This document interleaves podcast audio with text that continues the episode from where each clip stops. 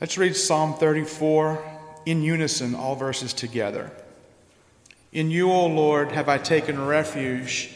Let me never be put to shame. Deliver me in your righteousness.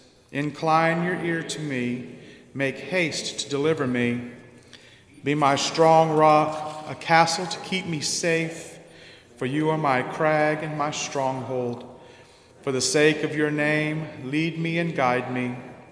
Take me out of the net that they have secretly set for me, for you are my tower of strength. My times are in your hand. Rescue me from the hand of my enemies and from those who persecute me. Make your face to shine upon your servant, and in your loving kindness save me.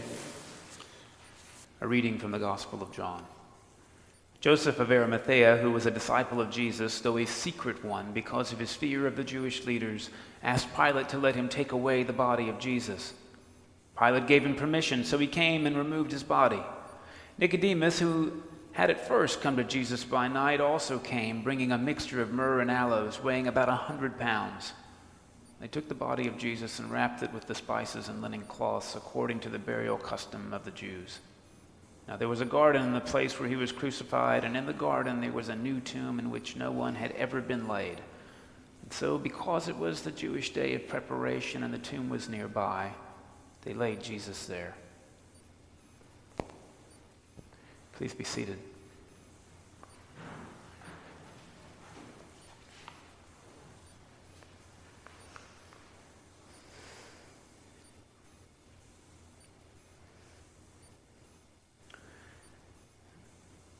This is the holiest day of the year in Bavaria, Holy Saturday. It's of a different tenor than yesterday. Yesterday, there was action. Cruel and unjust, but action. Today, there's silence. Silence because it's Shabbat, and no one can leave their homes. Silence because there are guards, and the tomb is still.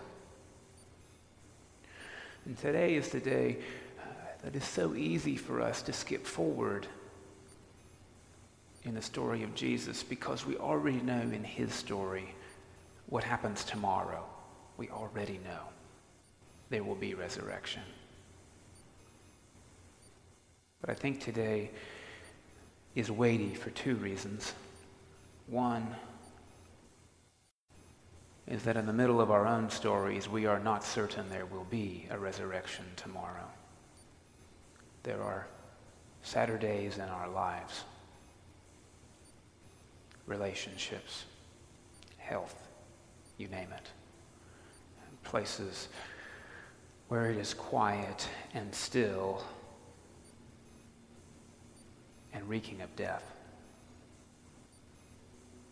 places where if we only knew there would be a resurrection like there will be for Jesus tomorrow, we'd be okay because we'd know there would be new life. But places we do not have that certainty.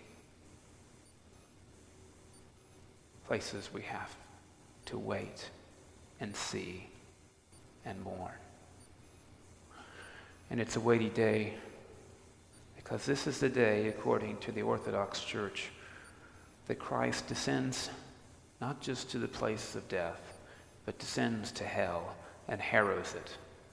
This is the place that is so quiet on earth because deep down under the earth, Christ is bursting the gates of hell so the captives can be released.